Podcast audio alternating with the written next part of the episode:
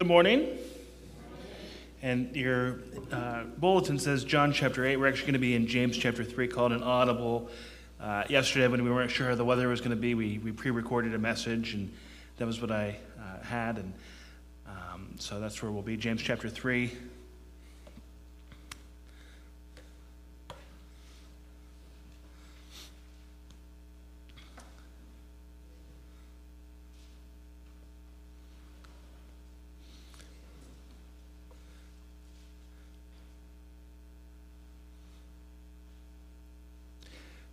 James chapter three, verses thirteen to eighteen. Who is wise and understanding among you? By his good conduct, let him show his works in the meekness of wisdom. But if you have bitter jealousy and selfish ambition in your hearts, do not boast and be false to the truth. This is not the wisdom that comes down from above, but is earthly, unspiritual, demonic. For where jealousy and selfish ambition exist, there will be disorder and every vile practice. But the wisdom from above is first pure, then peaceable, gentle, open to reason, full of mercy and good fruits, impartial and sincere. And a harvest of righteousness is sown in peace by those who make peace. Would you pray with me? Our Heavenly Father, we thank you for this day and for everybody getting here safely, and want to pray for safe travels home in the snow. And um, Lord, just pray for this winter storm and uh, that nothing be too severe from this. Lord, want to pray for our church family members who are not with us today. Um, Lord, and just continue to pray for, for people in this crazy time that we deal with this virus. And Lord, I want to thank you for the health that we've enjoyed as a church, Lord, and that is by your grace alone, and we thank you for that. Lord, we just want to continue to pray for our community with everything that we've been through this past year. Lord, I am so thankful for the people that we have in this town and in this church. Lord, I pray for our time in your word. Lord, as we talk about the subject of wisdom, and I pray that I can point us to you, that you are the all-knowing and all-wise God. And Lord, we thank you for that, and may we live lives dedicated to walking in your wisdom and knowing and applying your truth to our lives and situations and relationships. In Jesus' name, amen.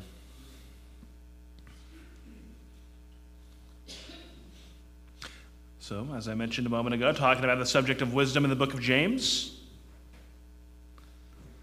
And at the beginning of this passage, James begins in verse thirteen with asking a rhetorical question when he says, who is wise and understanding among you?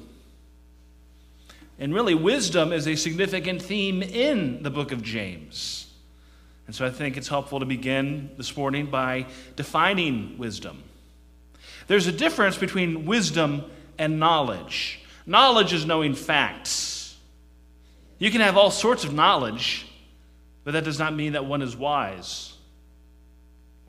Wisdom is knowing how to live. Wisdom is applying truth to your life and how you live. In the context of the Bible, wisdom begins with a fear of the Lord. The book of Proverbs chapter one says that the fear of the Lord is the beginning of knowledge, and the fools dis- and that fools despise wisdom and instruction. There are two ways to go, the way of the wise and the way of the foolish. The fear of the Lord leads to knowledge, leads to wisdom, leads to humility before the Lord. Reverence for the Lord, for his power and might. Fear of the Lord, fear of the wrath that can come as a result of rejecting the Lord. The knowledge that we don't deserve the Lord, and that it is only because God is good that we have any hope. And because he is good, that we have the promise of his grace and redemption when we believe in his Son. Realizing that is the beginning of wisdom. Proverbs chapter nine, verse ten says, the fear of the Lord is the beginning of wisdom, and the knowledge of the Holy One is insight. True wisdom comes from God. And as I've said a moment ago, the fear, the foundation of that knowledge is the fear of the Lord. So back in our passage, James asks, "Who is wise and understanding among you?" And he continues, "By his good conduct, let him show his works in the meekness of wisdom."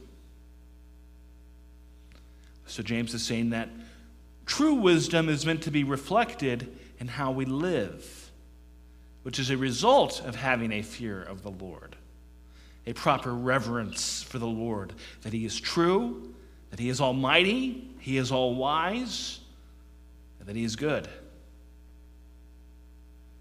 James says that wisdom results in meekness. Meek is one of those churchy words that we never really use in everyday conversation. No one ever goes through a performance review at work. Quality, good. Attitude, good. Attendance, good. Meekness, that's not a factor. Meekness is a quality that Jesus valued. He talks about it in, in the Beatitudes, in the Sermon on the Mount. Matthew chapter five, verse five. "Blessed are the meek, for they shall inherit the earth." Meekness is humility, it's gentleness, it's humble service to God and gentleness towards people. Meekness is not really a quality that our society values today, nor was it a especially virtuous quality in Roman first century culture. But it's important in how we approach the Lord. In Mere Christianity, C S Lewis said, "As long as you are proud, you cannot know God. A proud man is always looking down on thing and people. And of course, as long as you are looking down, you cannot see something that is above you." In his commentary on James, Doug Moo says that when discussing meekness, he says, "Meekness or humility comes from understanding our position as sinful creatures in relationship to the glorious and majestic God." So we validate our faith by living out our faith. We show that we are wise by living a life that reflects wisdom. That might seem like it's stating the obvious, but a lot of people don't do it. A lot of people don't fear the Lord, reject the wisdom of God. A lot of people aren't humble and meek, but it's what God desires from us. We're to submit to his wisdom and truth. We all have differing opinions on a variety of issues. We have different opinions on politics. We have opinions on how people should raise their kids. I learned when we got Beasley, people have opinions on how you should raise your dog that they often give unsolicited. We have opinions on sports, on teams. For those of us who are sports fans, we have opinions on decisions that a coach makes during the game. We have opinions on doctors. I know that's a bit Jerry Seinfeld talked about. Everyone always says that their doctor's the best. We have opinions on restaurants, the best restaurants, the best places to get a deal. In, in all of those things, there's room for argument. My favorite food is pizza. Probably is for many of you as well. That's true for me. Maybe your favorite food is something else. Maybe it's steak. Maybe it's donuts. Maybe whatever it is. That's simply a matter of opinion and personal taste. But I think that we sometimes get too far into thinking different opinions are always value, valid when it comes to the subject of faith. Now, certainly, we need to be loving to all people, regardless of what they believe. Certainly, we live in a society where we have to function and coexist together with different people who have different views regarding faith. We have to live alongside them. But that does not mean that all opinions of faith and of God and of theology are equally valid. Our society, largely, likes to treat God's wisdom and truth as though those are just opinions too. Things where we can agree to disagree, take it or leave it, take what you like, leave what you don't like. But that isn't reality. It is God who created us. God who created the heavens and the earth, God who rules and reigns. It is God who is sovereign over all of his creation. And it is he to whom we are ultimately accountable, and him alone. It's not the other way around. Our society likes to judge God, likes to say how God should be, likes to say how a good God would be. But again, this just shows the vanity of the human heart. It shows the idolatry of our hearts, that we try to make ourselves God. We try to make ourselves the judge. Too many people ignore the things that God has said. Too many people ignore the things that Jesus said, such as when he said, "I am the way, the truth, and the life. No one comes to the Father except through me." We have, as a society, people have opinions about God that they like. And they decide that's how God is, or that's how God must be. But sometimes people say those things that they don't have a biblical basis, or ideas about God that the Bible teaches that people don't like. They decide just to disregard those things. People don't like the idea of a God who would judge. So they just decide that that's not how God would be. People ignore the Bible, make arguments based on emotion or based on preferences as opposed to what God has revealed in the Scriptures. Is that the fear of the Lord? Is that humility before God? People want the good things with Jesus, but they try to undermine that he alone is the way. So people like a teaching about loving your neighbor, but are far less comfortable with his exclusivity claims, that his blood alone cleanses sin, that his death alone paid the price. And if it's not that, maybe we try to justify away biblical teachings, or again, as I mentioned a moment ago, ignore biblical teachings, or try to find ways where God's word isn't true or doesn't apply. There are two ways in the Bible, the way of wisdom and the way of foolishness. When we try to make boxes and explain why God has to fit into this box, we're keeping ourselves from God. We don't get to invent God, because the beginning of wisdom is the fear of the Lord. And in fearing the Lord, part of that is recognizing that God is God. He is almighty, and he is the king. True wisdom is showing humility.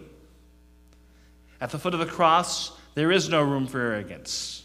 And seeing what Jesus has done, and seeing his work, and seeing the death that he died for the forgiveness of our sins, to see the tremendous cost of sin, the cost that Jesus paid for us, the death that he endured for us, to see the life that he invites us into, to see the awesome holiness of God, and to see where God is bringing us, the place that he has prepared for us, the new heavens and the new earth that he is making for us. And to know that we are, on our own, unworthy. And we can't make ourselves worthy. But that this infinitely glorious home that God has prepared, it is entirely because of the love and goodness of God and the grace of God. It's humility and how we interact with other people. You might know the Bible a little bit better than someone else. You might have a little bit more victory in an area of sin in your life than someone else, or maybe an area that's not even a struggle for you at all. Not to get arrogant by that, about that, but to rejoice in God's goodness and grace. Not to feel better than someone else, but to know that we too are sinners in need of God's grace. How is your humility before God? Do we worship him in joy and love for what he has done for us? Too often I think that we think that he owes us a good life, that we're really good, and that whatever good things God has, that we deserve them now. Entitlement and humility cannot coexist. The wise way and the foolish way. So we have seen what wisdom brings. Godly wisdom leads to humility, leads to meekness. And in the second part of this section, we begin to get a sense of what godly wisdom is not. Verse fourteen. But if you have bitter jealousy and selfish ambition in your hearts. I'll stop right there. It begins with the word but, showing contrast between what he's just said. If you, if you have bitter jealousy and selfish ambition, he's talking about a specific type of person. The fool, the person who opposes God, instead of showing meekness and humility before God. With jealousy and selfish ambition. Part of what James is talking about is covetousness, being out for ourselves, lack of concern for others, selfishness.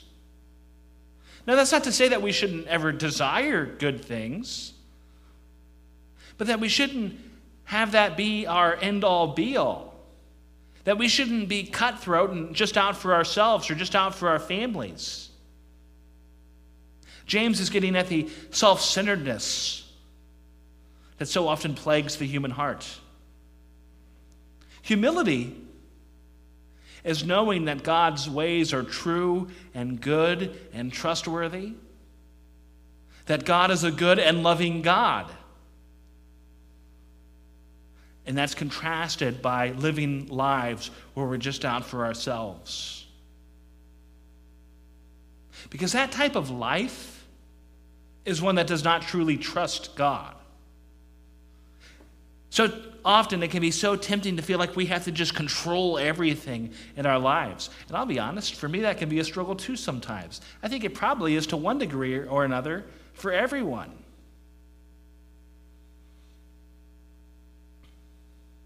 James says, do not boast and be false to the truth. In that, what he's saying is that a person shouldn't talk as though they have a relationship with God, as though they're walking in the wisdom and knowledge of God, when they're really not. Having faith and trusting the Lord and a growing relationship with Him is what matters. Verse fifteen, James says, this is not the wisdom that comes down from above, from above, but is earthly, unspiritual, demonic. Again, there are two ways to go, towards God or away from God, the way of the wise and the way of the foolish. Something is of God or it isn't. Something honors God or it doesn't. When James says that this is not the wisdom that comes down from above, the wisdom from above clearly is God's wisdom. In the opening of this book, chapter one, verse seventeen, James says, every good gift and every perfect gift is from above, coming down from the Father of lights. Everything good that we have is from the Lord. And that is also true of wisdom. And all wisdom is God's wisdom. All truth is God's truth. God has established all things, and He has established all things in accordance with His own perfect wisdom and knowledge. And so for life, that means that the best way to live life is to live in the light of godly wisdom, that there's no other competition, there's no other opinion that matters. It's God's way, and everything else is ultimately wrong. Now again, none of us perfectly live that out because we're still sinful people. But we will never go away from God's truth and wisdom and will and be right in that. Because there is no agree to disagree with an all-good, all-wise God. for the person who is not walking with God, that wisdom, or lack thereof, is the opposite. James calls it earthly, unspiritual, demonic. Again, I keep saying it, but two roads, two ways. Wisdom and foolishness. Life and death. Light and darkness. Which way are you walking? Which way are you living?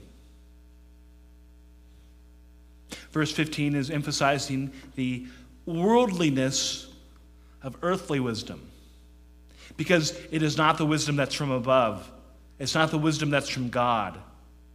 And really, this wisdom is not wisdom at all. There is wisdom and foolishness.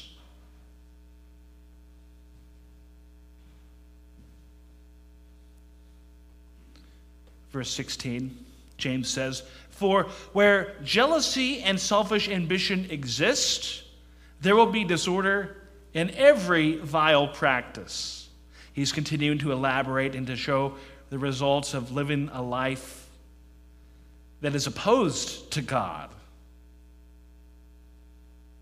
and how that leads to failure.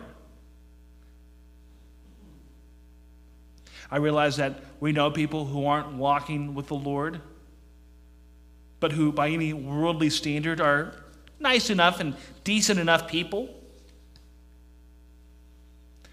But we also see how much dysfunction and evil and wickedness are in the world. Why is that? It's because the world does not walk in humility towards God. Society, not just here in Cessna Park, but throughout the nation and the world, people do not walk in the fear of the Lord. People do not walk as though the fear of the Lord is the beginning of knowledge. We have all sorts of different things that we look to as a society for wisdom. For some, we act like science is the beginning of wisdom. Science is important. Some act like a master's or a doctoral degree is the beginning of wisdom. Some act like success and accomplishments are going to be the beginning of wisdom.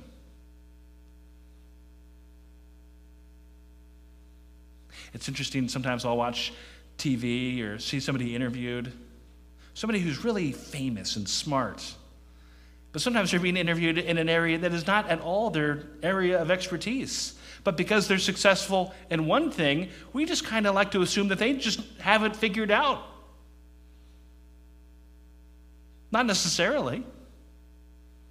Some, some of us act like age and old age is the beginning of wisdom. Not without God, it's not. Some act like tolerance is the beginning of wisdom. None of that leads to wisdom if it is not grounded in the fear of the Lord. Now, the good news of the gospel is that God accepts us today. He accepts us as we are, no matter what we're struggling with, no matter how much we've sinned, how badly we've me- we've messed up, that God loves us. He offers his grace. But faith in him is not a casual thing. The gospel is glorious. It's a life-encompassing, ultimate reality.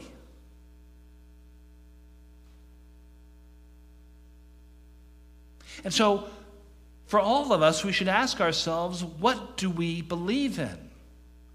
Where is our trust? Are we trusting in ourselves?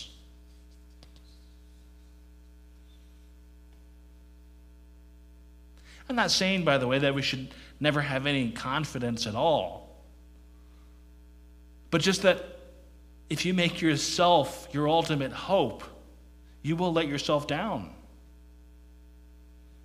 James previously said in verse thirteen, "By his good conduct, let him show his works in the meekness of wisdom." God desires for his people to humbly live and walk before him. Last section of this passage, James talks a little bit about the qualities of wisdom. verses seventeen and eighteen. But the wisdom from above, again, he's talked in the previous section about what wisdom is not. But the wisdom from above is first pure, then peaceable, gentle, open to reason, full of mercy and good fruits, impartial and sincere. And a harvest of righteousness is sown in peace by those who make peace. Wisdom from above is first pure. That's the first quality that James gives of wisdom. It's pure, it's undefiled, it's untarnished. Quoting again from Jesus in the Sermon on the Mount, he said, "Blessed are the pure in heart, for they shall see God." And really, James in general has a lot of overlap with the Beatitudes specifically in the Sermon on the Mount. Blessed are the pure in heart, for they shall see God. I've said that that's one of my probably top ten favorite Bible verses. When we're in sin, walking in sin, reviling in sin, in that place, God is so hard to see. It's not that he, for his people who have faith in him, he doesn't abandon us or forsake us. But deliberate and willful sin has this way of putting up a wall. The wall is not impenetrable, but while we're in sin, while we're stained and defiled by sin, in those times, God can seem so distant. Again, it's not that God is distant or lacks grace. Really what it is, is in our sin, we turn ourselves away from God. Because it's the pure in heart who see God, and we know what sin is, and we know when we're sinning against him. And because of the guilt and shame of that and the love for whatever the sin is, we choose to look away from God. I think that's part of the reason why the passage in First Corinthians that talks about communion, which we did last week, before we took communion, where Paul talks about examining yourself before you partake, considering our hearts. Again, that's not saying that we have to be perfect. God takes us as we are. But the areas in our lives where we know that we're knowingly and willingly rebelling, that's not wisdom. Wisdom out of a meek humility to God, out of a fear of the Lord, the first thing that that wisdom is, is pure. For the rest of the things in this list that James gives, it doesn't seem that they're necessarily ranked in order of importance, aside from the first one that he listed first. Wisdom is pure. It's peaceful. Loving God is loving peace. Wisdom from above is gentle.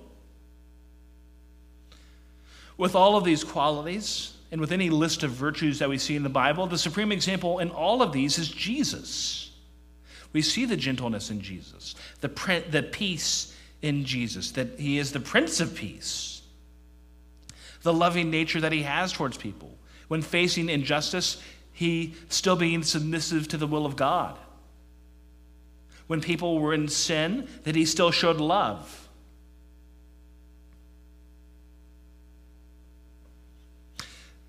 Next says, open to reason, or at least that's how the E S V translates it. Different Bibles might translate that a little bit differently. It seems to be getting at a general submissiveness to the Lord. Full of mercy, not holding things against people, forgiving, being generous to others, being generous and loving sometimes to people who might not even really deserve it. Wisdom is full of mercy and good fruits. Just like how in the book of Galatians, Paul talks about the fruit of the Holy Spirit.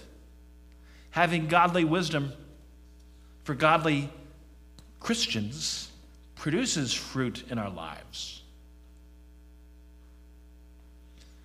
The wisdom is impartial and sincere. Now, in chapter two of the book of James, he addresses partiality as a sin. And he talks about a situation in the church where for somebody who's really well off, well to do, that they show special favoritism to that person, putting someone ahead of another person, putting someone above someone else. And in that, James looks at that as a failure to love our neighbor. Wisdom is sincere and genuine. It's not going through the motions, but it's a way of life. The final verse in this section says that a harvest of righteousness is sown in, in, is sown in peace by those who make peace. Continuing to get at the ramifications of a life lived out in godly wisdom and the positive impact of that. As I close, I have a couple of applications to consider. When I was in seminary taking preaching classes, there was kind of this joke about a preacher whose sermon application every week was to read your Bible and pray more. Of course, we should be doing those things. It's important to do those things. But I think that the, the point the professor was getting at was that if at the end of every week your conclusion is read the Bible more, you can fall into a certain laziness in preaching where you're never really looking below the surface of the text. But when we talk about wisdom and the importance of wisdom and growing in wisdom, there is simply no better place to start than the Word of God. And knowing God's Word and studying God's Word, putting God's Word in our hearts. Because we cannot live a life making wise, godly, biblical decisions if we don't know the Bible. I have several good friends who are attorneys, and when they're working, for them to know the laws, they have to continually study and reread the laws. I mentioned the book of Proverbs earlier. Proverbs is a great place to start for wisdom. Proverbs has much to say about the subject of wisdom, but also has specific examples of wisdom in all sorts of areas of life. The words that we use, how we raise children, how we interact with our spouses, how we interact with our friends, how we approach work, how we approach money. That's just one example. The book of James, to me, is somewhat of like the Proverbs of the New Testament. Not that it's organized like Proverbs, but every section of James is dealing with issues of wisdom. Important to know God's word so we can apply God's word to our lives and the decisions that we make. A second point. I'd like to make this from the, the third section that we were in. James gives this list of qualities of wisdom.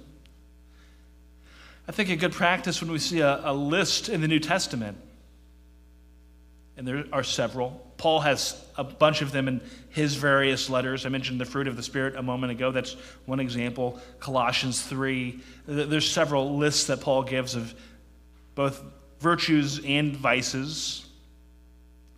But when we see lists, is I think it's good to, to sort of run a, a diagnostic test on our lives and how we're doing, to do some soul searching on how we're doing in those areas with these qualities.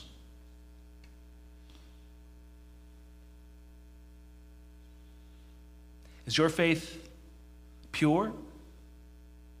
Or are you not really walking with God right now because you're struggling with a specific area of sin? Are you walking in gentleness?